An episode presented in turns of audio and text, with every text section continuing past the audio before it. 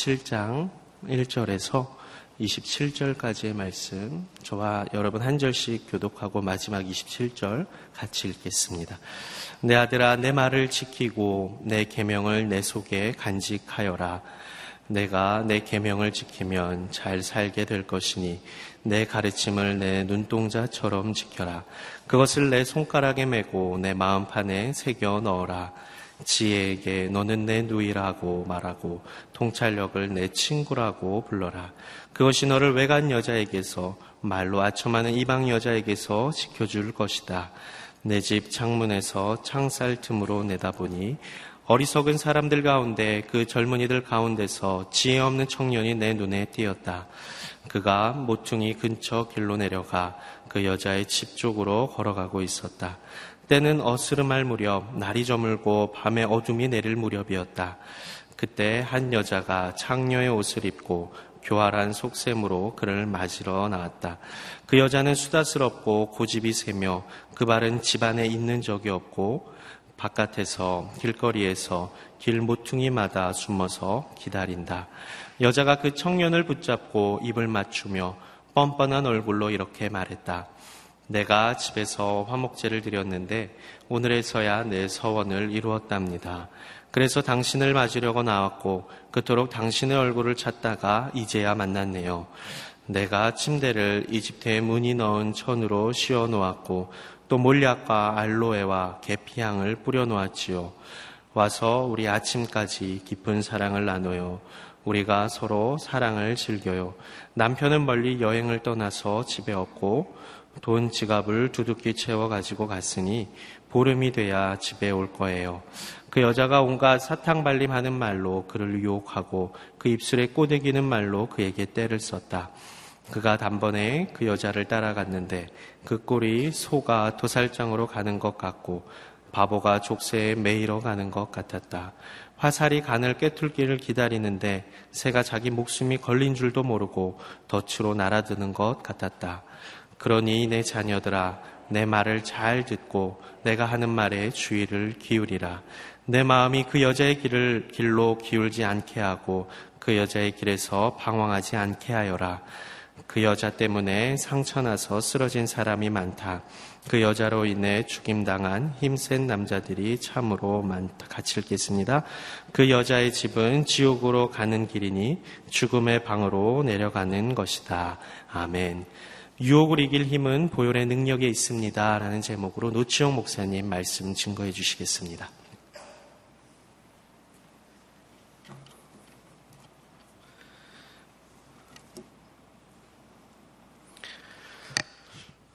오늘 주신 그 말씀의 제목을 같이 다시 한번 읽고 시작하기 원합니다. 함께 읽겠습니다. 유혹을 이길 힘은 보혈의 능력에 있습니다. 유혹을 이길 힘은 없다라는 말과도 같은 뜻입니다. 어, 보혈이라는 것은 오직 예수의 피만을 얘기하기 때문이죠. 어, 내 속에 예수의 피가 흐르고 있습니까? 어, 내 안에 정말 예수의 피가 흐른다면 난 어떻게 살아야 합니까? 예수의 피를 내가 스스로 만들어낼 수 있겠습니까? 그것은 내가 할 수 없는 일이죠. 그것은 하나님께서 우리에게 허락하실 때 가능한 것입니다. 하나님께서 우리에게 그것을 믿게 하시고 또한 그것을 깨닫게 하실 때 가능한 것이죠. 그래서 우리는 시작 전에 불렀던 그 찬양처럼 정말 정결하게 하는 셈으로 나가야 되는 거죠. 우리가 그 우리를 정결케 할 수 있는 그 보혈로 우리를 덮어달라고 기도해야 되는 것이죠. 우리의 힘으로 할 수 없는 일입니다.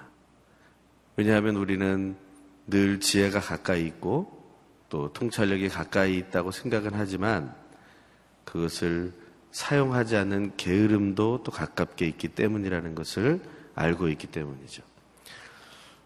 오늘 본문의 첫 번에 나오는 1절에서 4절의 말씀 그 부분과 오늘 본문의 마지막 24절에서 27절의 말씀이 사실 우리에게는 지침이 되고 핵심이 되는 말씀입니다.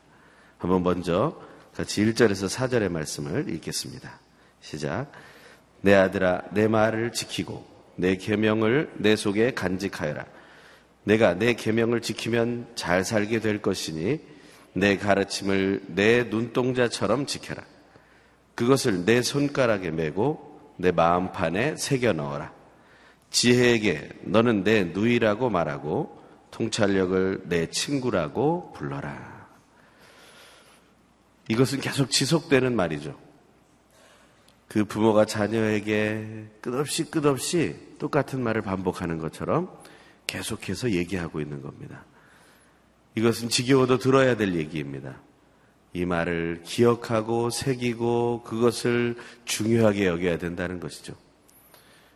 아무리 이것을 우리가 알고 있어서 우리 삶 속에 기준이 되었다 할지라도 다른 사람을 판단할 때 이것이 언제나 내 속에서 드러난다 할지라도 나 자신을 판단하고 나 자신을 하나님이 원하시는 삶으로 이끌 때에는 이게 사용되지 않을 수 있다는 거예요. 왜냐하면 이 세상에 사람들은 가장 자신에게 관계하기, 관대하기 때문입니다. 자기를 향해서 학대하거나 자학하는 그런 사람이 있다 할지라도 그것마저도 어떤 사람들이 또 연구한 바로는 자기를 위해서 그런다는 거예요. 왜냐하면 자기를 학대해서라도 내가 바르게 해야 되겠다. 자기를 학대해서라도 내가 옳은 길을 가야겠다. 생각한다는 거죠. 아마 가장 윤리적인 사람이라고 말할 수 있겠습니다. 또 하지만 어떤 사람은 자기에게 학대하는 것이 자기가 즐겁기 때문에 그 일을 하는 사람도 있다는 거예요. 밖에서 볼 때는 그 사람은 굉장히 윤리적으로 바르고 자기를 쳐서 복종시키는 사람처럼 보일 수 있죠. 하지만 그 속에는 자기의 즐거움을 위해서라는 것이 또 담겨져 있다는 것이죠. 이 귀한 말씀들을 지켜간다는 것이 얼마나 어려운지를 말씀드리는 것입니다. 우리가 알고 있습니다. 생각하고 있습니다. 하지만 그것을 내 삶 속에서 직접 그려내는 것은 어려운 것이죠.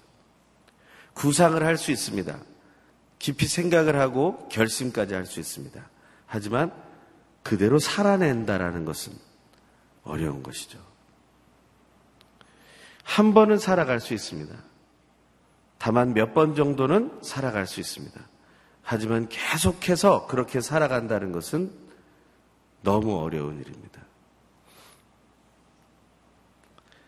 우리가 이것을 지키려면 먼저 우리 속에 간직해야 됩니다. 어떻게 간직해야 됩니까? 눈동자처럼 지켜야 된다는 거예요. 눈동자처럼. 내 속에 간직해 놓고 누구든지 빼갈 수 있도록 하면 안 된다는 거죠. 사단이 와서 내 속에 있는 율법과 그리고 하나님의 말씀에 대한 신뢰를 빼앗아가 버리게 하면 그 말씀이 남아 있어도 우리가 그 말씀대로 살 수가 없게 되는 거죠. 사단에게 틈을 보이게 된다는 것이죠. 눈동자처럼 지켜야 된다. 우리가 어떻게 눈동자처럼 지키고 있습니까? 여러분의 눈동자를 어떻게 지키고 있어요? 새콤을 달아놨나요? 그래서 눈에 뭐가 들어오려고 하면 알람이 울리고 출동을 해서 나를 도와줍니까? 예, 비슷한 거죠. 하지만 자기 반사적인 보호로 눈을 감거나 피하거나 하는 일을 하게 되는 거죠. 정말 뭐 별것 아닌 것 같지만 이 속눈썹이라는 것 이것이 내 눈을 보호하는데 얼마나 큰 영향을 끼치고 있는지 모릅니다. 계속해서 눈이 깜빡거려야 되는 그러한 것이 우리의 눈을 어떻게 보호하고 있는지 모를 거예요. 그것이 내 눈을 보호하는 거라고 사실 별로 생각하지는 않습니다. 하지만 누군가가 또 제가 한 말 같은 얘기를 하면 아 그렇구나 라고 생각하는 거죠. 하지만 나도 모르게 나의 삶 속에서는 나의 눈동자를 보호하는 그러한 시스템이 작동하고 있다는 거예요. 하나님의 말씀이 내 속에서 그렇게 자연스럽게 나를 보호하고 나를 지켜줄 수 있는 그러한 안전장치로 자리 잡아서 계속 가동되게 해야 한다는 것이죠. 만약에 가장 안전한 안전장치가 알람 시스템이 되어 있다고 한번 생각해 보세요. 그 알람 시스템은 어떻게 움직일까요? 만약에 정전이 되면 그 알람 시스템은 가동이 될까요? 모든 것은 전기에 기반을 두고 있잖아요. 전력이라는 것이 있어야 그것 때문에 알람 시스템이 가동될 수 있는 거죠. 우리가 하나님의 말씀이라는 하나의 명제들을 많이 가지고 있다고 해서 알람 시스템이 움직이는 게 아니라는 겁니다. 하나님을 신뢰하는 믿음과 하나님에게 나의 모든 것을 내어놓을 수 있는 그런 나의 기본 마음가짐이 내 삶 속에 전기가 흐르듯이 계속해서 흘러갈 때 그것이 멈춤 없이 끊임없이 계속해서 흘러갈 때 그것이 작동할 수 있다는 거예요.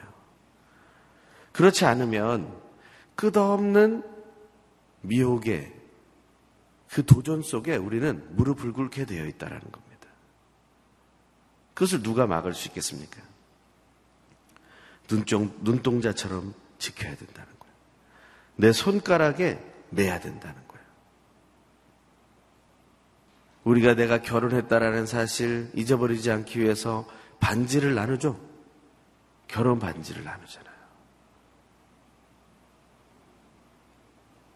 결혼 반지를 끼고 있으면서 결혼한 걸 입는 사람도 있더라고요. 자기가. 결혼 반지를 끼고 있어요. 그런데 자기가 결혼했다는 사실을 잊어버리는 거예요. 그것이 얼마나 어리석은 일이에요. 저는 결혼 반지를 끼고 있지 않아요. 근데 잊지 않아요, 저는. 반지를 안 껴도 제가 결혼했다는 사실을 기억하고 있어요. 저에게는 아내가 있고 또한 내 가족이 있다는 사실을 저는 기억해요. 손에 매라는 것은 악세사리를 늘려가라는 것이 아닙니다. 그 본질을 깨달을 수 있도록 또 알람 시스템을 만들어 놓으라는 거죠. 내가 가장 볼 수 있는 곳, 가장 잘 볼 수 있는 곳에 그것을 놓고 그것을 생각하라는 겁니다. 이것을 하지 않으면 우리는 늘 잊어버리게 되는 거죠.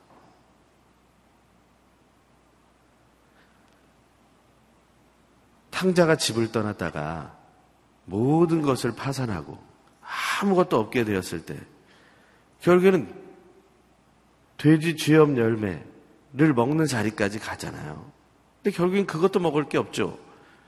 그리고 났더니 탕자가 어떻게 됐습니까? 굶어 죽었습니까? 그럴 뻔했죠. 하지만 탕자는 제정신을 차린 거예요. 자기에게 누가 있다는 사실을 알게 된 거예요. 아버지가 있다는 사실을 알게 된 거죠. 그제서야 알람이 다시 울린 겁니다. 정신을 차리게 되는 거죠. 나에게 아버지가 있었구나라는 사실을 깨닫게 되는 순간, 탕자는 인생의 방향이 바뀝니다. 그 길의 목적지가 바뀝니다. 목적지가 없던 방랑의 길에서 거제 꼴이 되었지만 죽을 자리로 가고 있지만 목적지가 정해졌다.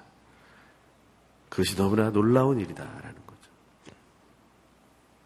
내 손가락에 맨다는 것은 내 삶 속에 그런 알람들을 우리가 만들어 놓고 살아야 한다는 것입니다. 우리가 SNS를 통해서 서로 막 말씀을 나누려고 하죠. 카톡방을 만들고 밴드를 만들고 우리가 그런 걸 가지고 서로가 막 말씀을 올리면서 조금이라도 하나의 말씀이 나에게 더 가깝게 하기 위해서 막 성경을 읽고 하는 일들을 합니다. 그런데 시간이 지나면요. 그게 또 율법이 되는 거예요. 그게 형식으로 그냥 치우쳐 버려지는 겁니다. 분명히 있는데 내가 더 관심 있는 것이 생기면 그것은 그 형식적이고 어떤 때는 귀찮아지는 일이 되는 거예요. 우리는 늘 그렇지만 도전해야 됩니다. 어느 정도까지 내 마음판에 새겨 놓을 때까지. 제가 며칠 전에도 말씀드렸죠? 명심해야 된다고요? 명심이 한자로 무슨 의미를 가지고 있다고 했습니까? 새길 명자의 마음심. 마음에 새겨라. 여러분에게 주어진 하나의 능력 중에 하나는 여러분의 마음판에 그것을 하나님의 뜻을 새겨 넣을 수 있는 능력이 있다. 그런데 하나님의 뜻만 새겨넣을 수 있는 능력이 있는 게 아닙니다. 이 땅의 유혹과 미혹의 메시지도 내 마음 속에 새겨놓을 수 있다는 거죠. 이게 얼마나 무서운지 모릅니다. 그것이 나에게 기준이 되면 다른 사람을 정죄하고 다른 사람을 무시하고 멸시하는 그러한 태도를 충분히 취할 수 있는 겁니다. 그건 또 우리가 얼마나 잘 활용할 수 있냐면 내가 좋아하는 사람은 하나님의 말씀으로 대하고 내가 싫어하는 사람은 하나님의 말씀이 아닌 다른 것으로 대하는 거예요. 충분히 그럴 수 있습니다. 또 다른 사람을 대할 때뿐만 아니라 나를 대할 때도 마찬가지예요. 하나님의 말씀 중에서 나에게 힘이 되고 위로가 되고 나를 인정해주고 격려해주는 말씀은 나를 위해 쓰고 나를 비판하고 나를 정죄하는 것 같고 나를 아프게 하는 것들은 다른 사람을 위해 쓰는 거예요. 우리가 은혜와 진리라는 주제를 가지고 한 해를 보냈었잖아요. 그때 담임 목사님 말씀하신 게 어떤가 했어요. 우리가 진리를 먼저 받으려고 하지 않고 늘 은혜를 받으려고 한다. 그래서 진리가 오든지 은혜가 오든지 하나님이 주시는 것이라면 우리가 받아야 하는 것이 맞지 않습니까?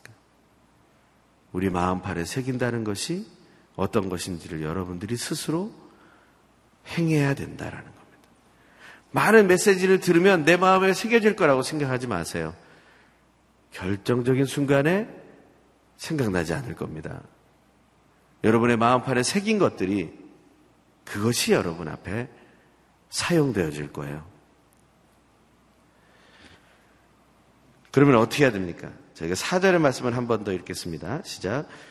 지혜에게 너는 내 누이라고 말하고 통찰력을 내 친구라고 불러라. 그만큼 가까이 두라는 것이죠. 가족처럼 친구처럼 지혜와 통찰력을 가까이 두라는 겁니다. 하지만 지금 우리의 현상 속에서의 가족과 친구를 생각하면 또 나 좋을 때 가족이고 나 좋을 때 친구잖아요. 그런 단점이 또 있는 겁니다. 지혜와 통찰력이 나에게 또 잔소리처럼 들릴 때가 있는 거예요. 그리고 오히려 세상에서 들려오는 그 소식이 너무나 참신해서 그것에 또 내 마음을 빼앗길 수 있다는 겁니다. 하지만 그럼에도 불구하고 자만에서는 내 가족처럼 내 친구처럼 지혜와 통찰력을 가까이 두고 살아야 한다라는 것을 얘기해 주고 있습니다. 지혜는 어떻게 해서 생겨납니까? 자문은 말하고 있죠. 어떻게 해야 지혜가 생겨난다고 그랬죠? 여호와를 경외하는 것. 여호와를 경외하는 것. 여호와를 경외하는 마음이 어떻게 생겨나겠어요? 여호와하고 가까이 지내야. 삼위일체 하나님과 가까이 지내야. 우리의 하나님의 아버지 되시는 분과 가까이 지내고 그 아들 예수 그리스도와 가까이 지내고 하나님의 영이시고 예수 그리스도의 영이신 성령 하나님과 가까이 지낼 때 우리는 지혜와 통찰력을 누리는 삶을 살 수 있다. 그냥 어떤 상점에 어떤 물건이 걸려 있으면 우리는 갖고 싶죠.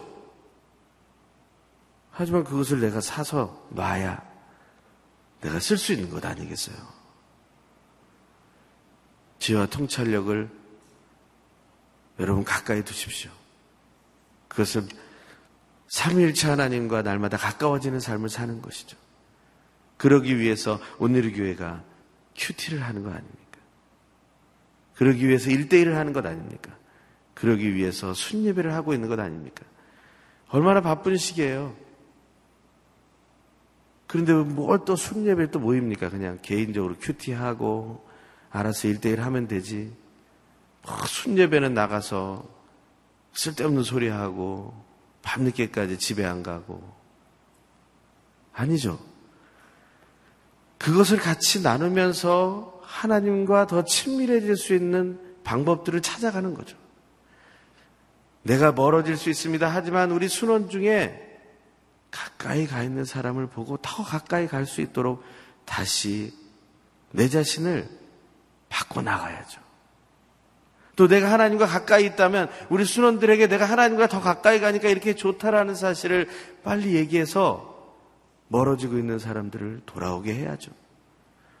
일주일에 한 번씩 체크해도 느리잖아요. 사건은요, 일주일 안에 많이 일어날 수 있어요.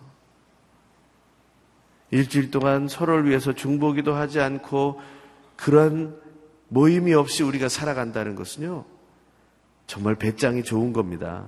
그건 믿음이라고 말할 수 없어요.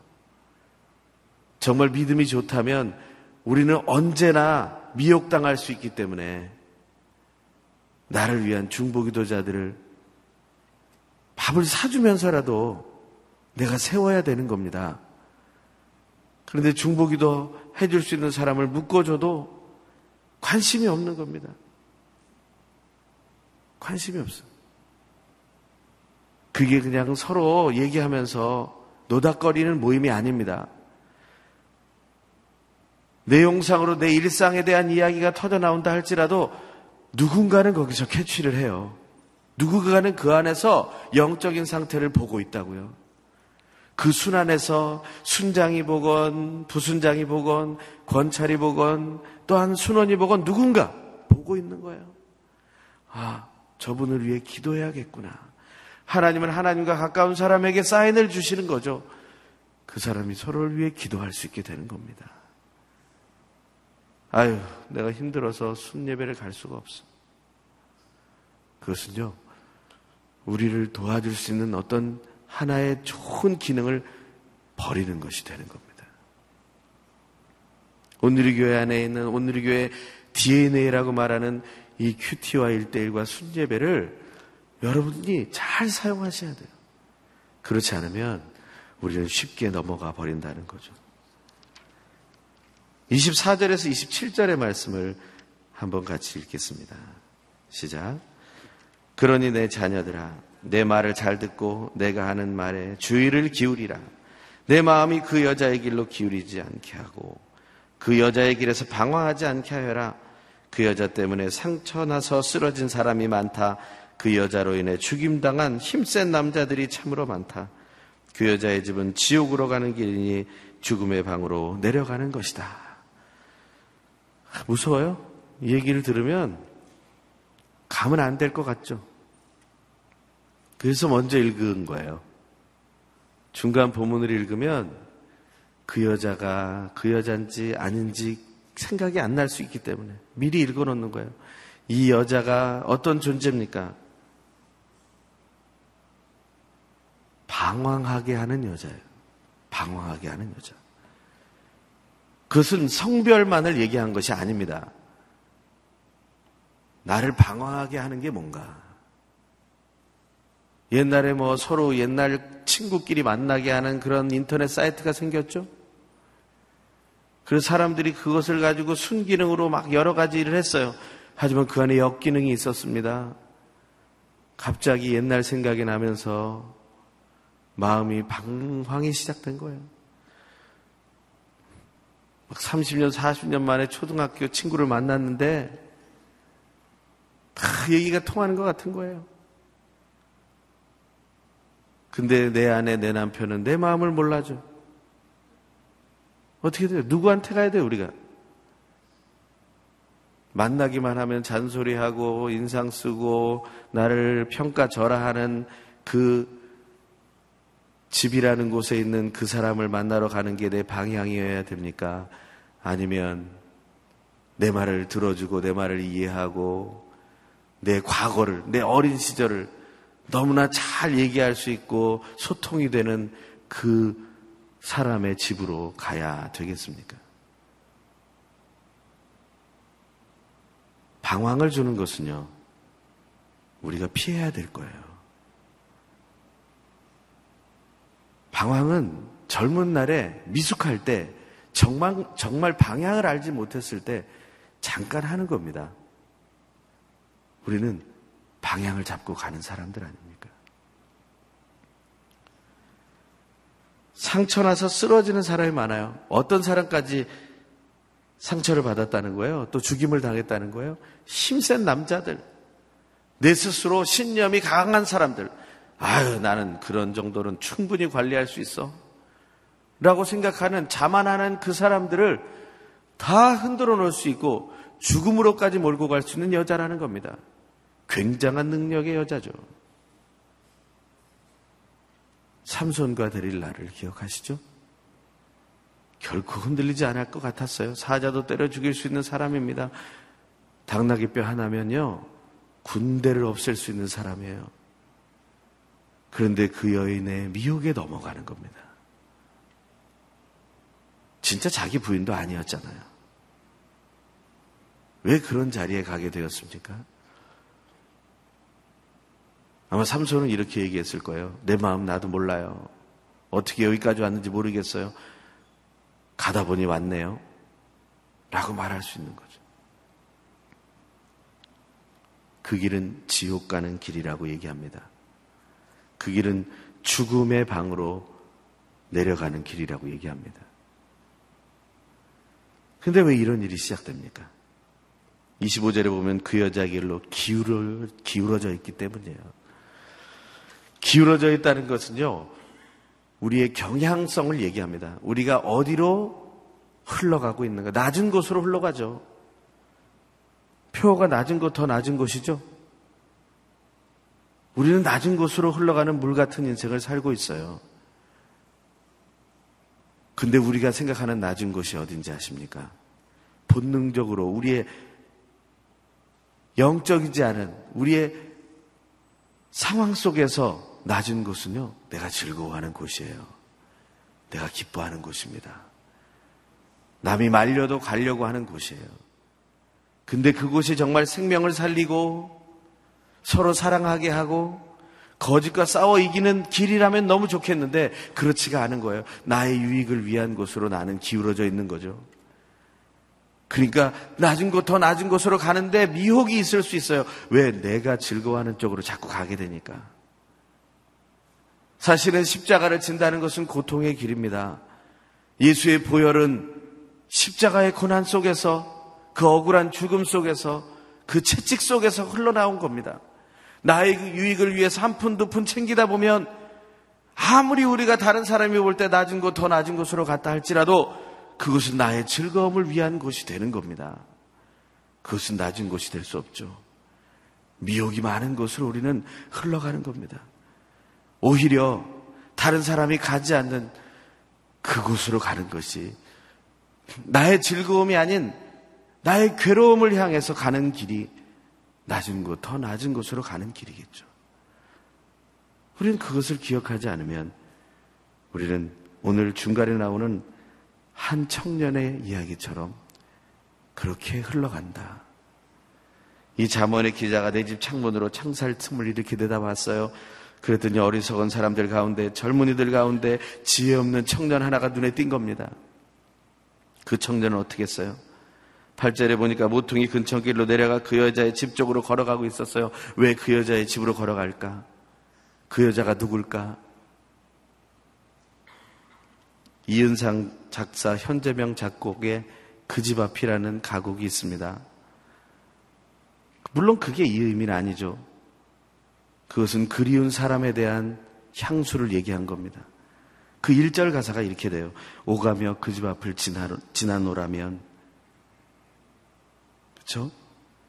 나도 몰래 발이 머물고 오히려 눈에 띌까 다시 걸어도 그러니까 그 집 앞을 안 갈라고 다시 돌아가도 되오면 그 자리에 서졌습니다. 이 본문을 읽는데 그 노래가 생각나더라고요. 그래서 그 노래를 불렀어요, 혼자서. 근데 그 집 앞이 그 여자의 집 앞이 되면 안 되죠. 아버지의 집 앞이 돼야죠.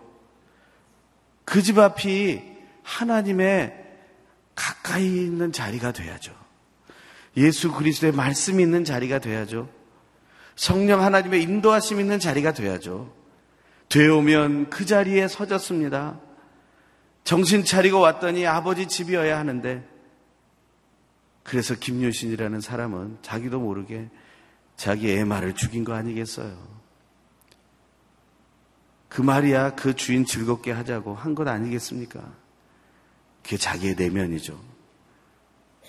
자기의 내면, 내 속에서 흘러가는 대로 흘러가는 겁니다. 흘러가는 대로 내버려 두는 것이 자유라고 생각한다면 그 집 앞이 어떤 집으로 갈지를 주의하셔야 됩니다. 그리고 때가 어, 어스름할 무렵이에요. 이 범죄가 일어날 수 있는 시기 아닙니까? 날이 저물고 밤에 어둠이 내릴 무렵이에요. 그런데 왜 움직입니까?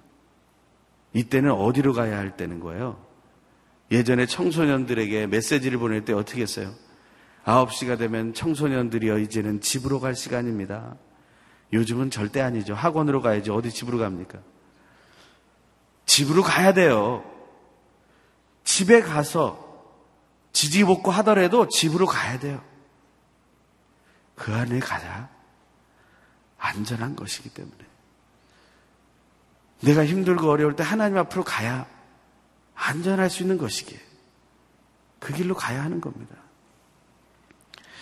그 다음은요, 계속해서 밀려 넘어가는 게 나옵니다. 왜냐하면 내 마음을 이미 주었고, 내가 그 상황을 만들어 놨으니 역사가 시작되는 거죠. 시간과 장소와 행위가 있으면 역사가 이루어지는 겁니다. 역사의 3요소 아닙니까? 이미 시간이 내가 맡겨놨고, 장소까지 맡겨놨고, 내 행위가 끌려가고 있으면 그 안에선 역사가 일어나게 되어 있죠. 그 여인 마음대로 가는 겁니다. 창녀의 옷을 입었는데, 숨어서 기다리고 있는지 사실 알아요. 그런데 가는 겁니다. 저는 10절에서 22절의 말씀까지 그 사이에서 우리는 한 사람이 타락하는 과정을 보게 되는데 이 타락하는 과정을 놓고 주여만 해서는 안 되는 거예요. 이 안에서 하나님의 stop sign을 발견하셔야 돼요. stop sign이 나오거든요. 멈춰라! 그 11번이나 나오더라고요. 저는 11개 찾았는데 여러분은 더 찾으실 수 있다고 생각합니다. 첫 번째 사인이 뭐냐면 그 여자 집으로 가면 안 되는 거예요. 내 발이, 발걸음이 다르게 가면 빨리 stop, 멈춰야 되는 겁니다. 9절에 보면 날이 어두웠어요. stop, 발길을 돌려야 되는 겁니다. 만난 여자가 창녀의 옷을 입고 있으면 stop, 내 눈에 느껴졌잖아요. 멈춰져야 하는 겁니다. 그리고 13절에 그 청년을 붙잡을 때 stop 해야 되는 거예요. 제가 예전 영등포역 앞에 롯데백화점 건너편에서 버스 타려고 기다리는데요. 그 길이 그런 길이에요. 그런데 그냥 일반 사람들도 서서 버스를 기다려야 돼요. 지금은 거기 버스 정거장이 없어졌어. 근데 어떤 사람이, 어떤 여자가 제 팔을 잡고 끌더라고요. 그래서 전 그런 사람이 아니라고 그랬죠. 뭐가 그런 사람이 아니냐는 거예요. 뭐 끌려갈 뻔했죠. 힘도 세더라고요. 혼자 안 되니까 또 하나 부르더라고요. 겨우 탈출했습니다. 겨우. 붙잡을 때요, 스탑해야 돼요. 어, 그러면 안 돼요. 놓고 빨리 나와야죠. 어가 어디 있어요? 스탑은요, 아주 강한 표현이에요. 입을 맞추는데 가만히 있어요, 이 청년이요. 스탑해야 돼요. 입을 맞추려고 다가오면 빨리 밀어버려야 돼요. 그걸 어떻게 가만히 있어요? 거기까지만 하고 나오려고요? 안 돼요. 그것은 불가능한 거예요. 15절에 보면 거짓말을 막 늘어나는 거예요. 내가 화목제를 드렸는데 오늘에서야 서원이 이루어졌어요. 영적이에요, 단어가. 하, 이 영적인 곳에 내가 왔구나 착각하면 안 됩니다. 그래서 당신을 맞으려고 나왔고 당신의 얼굴을 찾다 이제 만났어요. 운명적이잖아요. 이럴 때 운명적일 때 스탑하셔야 돼요. 아니에요, 그것은. 하나님은 자기를 찾는 자와 함께 하세요. 그리고 자리를 깔아짜고 그러잖아요. 침대를 왜 깔아놔요? 만나는데. 그러면 스탑해야죠. 18절에 아침까지 깊은 사랑을 나눠요. 더 노골적으로 얘기하는데 이때 스탑해야죠. 스탑을 안 합니다. 그러면서 또 하나 빌미를 얘기하죠. 남편이 있다는 걸 얘기해 주잖아요. 그러면 스탑해야죠. 근데 그게 아닌 거예요. 다윗이 바세바가 우리아의 아날이라는 걸 몰랐습니까? 알았죠. 스탑 사인이 나도 스탑하지 않은 거예요. 21절에 그 여자가 사탕 발림하는 말로 유혹해도 스탑했어야 되는데 스탑하지 않아요. 그게 좋은 거예요. 나를 좋게 하는 말이기 때문에. 그리고 22절 단번에 끌려가요. 주저해야 되는데 이럴 땐 주저하지 않습니다. 하나님의 stop sign을 오늘 얼마나 많이 찾으시겠습니까? 저는 저와 여러분이 하나님의 stop sign을 오늘 하루 또 우리 일생 속에서 발견하게 되기 바랍니다. 8월은 다 지났습니다. 이제 가을이 옵니다. 9월이 시작됩니다. 개강이 시작됩니다. 하나님의 stop sign을 보고 제정신을 찾아서 돌아온 탕자처럼 하나님께로 돌아오는 저와 여러분이 되기를 간절히 소망합니다. 이 시간 함께 우리가 기도할 때 하나님 나에게 들려주십시오. 깨닫게 해주십시오. 내가 하나님의 stop sign을 보고 돌이키게 해 주십시오. 제 정신을 차려 하나님 말씀 앞으로 다시 나오게 해 주십시오. 내 율뼈 빠져서 내 자신감에 빠져서 내가 이겨낼 수 있다고 착각하지 말게 해 주십시오. 우리 소망하면서 같이 기도하고 이 나라 민족을 위해 같이 함께 기도하겠습니다. 할렐루야 하나님 영광 받아 주시옵소서. 새롭게 하여 주시옵소서. 흩어지지 말게 하여 주시옵소서. 흔들리지 말게 하여 주시옵소서. 하나님 내가 지금 어떠한 길을 가고 있고 어떠한 행동을 취하고 있으며 지금이 어떤 때인지를 알게 주시옵소서.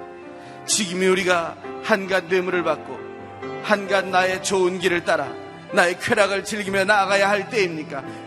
지금 이 순간이 내가 내 가정을 버리고 세상에서 방황을 해야 할 때입니까? 지금 내 할 본분을 버리고 세상의 것에 매여서 세상이 옳다고 떠드는 자리에 같이 동석하여 말하는 시기가 되어야 하겠습니까? 하나님, 이 때를 분별하고 내가 있어야 될 장소를 알게 하시고 내가 가야 할 집이 어딘지를 알게 하여 주시옵소서. 그 여자의 집에 가는 것이 아니라 그 남자의 집에 가는 것이 아니라 아버지의 집에 가게 하여 주시옵소서. 진실로 하나님 우리가 방향을 바로잡고 하나님 앞으로 나아갈 때 지옥 가는 길로 죽음으로 가는 길로 나아가지 않는 것을 알게 하시고 그 길에서 돌이키는 회개의 역사를 체험하는 스탑 사인을 보고 돌이킬 수 있는 지혜를 통찰력을 누리게 하여 주시옵소서. 이 나라 민족이 그런 민족이 되기 원합니다. 이 교회가 그런 교회가 되기를 원합니다. 우리의 기도를 들으신 하나님, 우리에게 사인을 주실 때 하나님의 말씀 따라 나아갈 수 있도록 오늘 하루 우리의 남은 일생을 지켜 주시옵소서.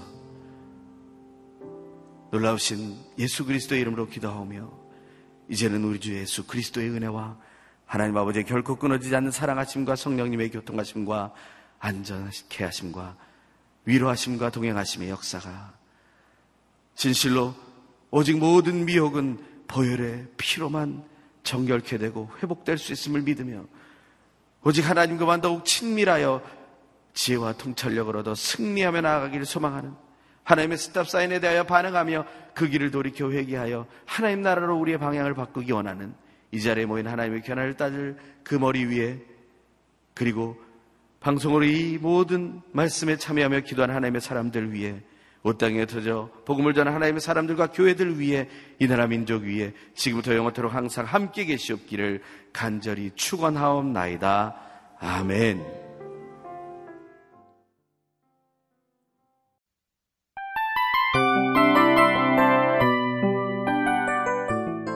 이 프로그램은 청취자 여러분의 소중한 후원으로 제작됩니다.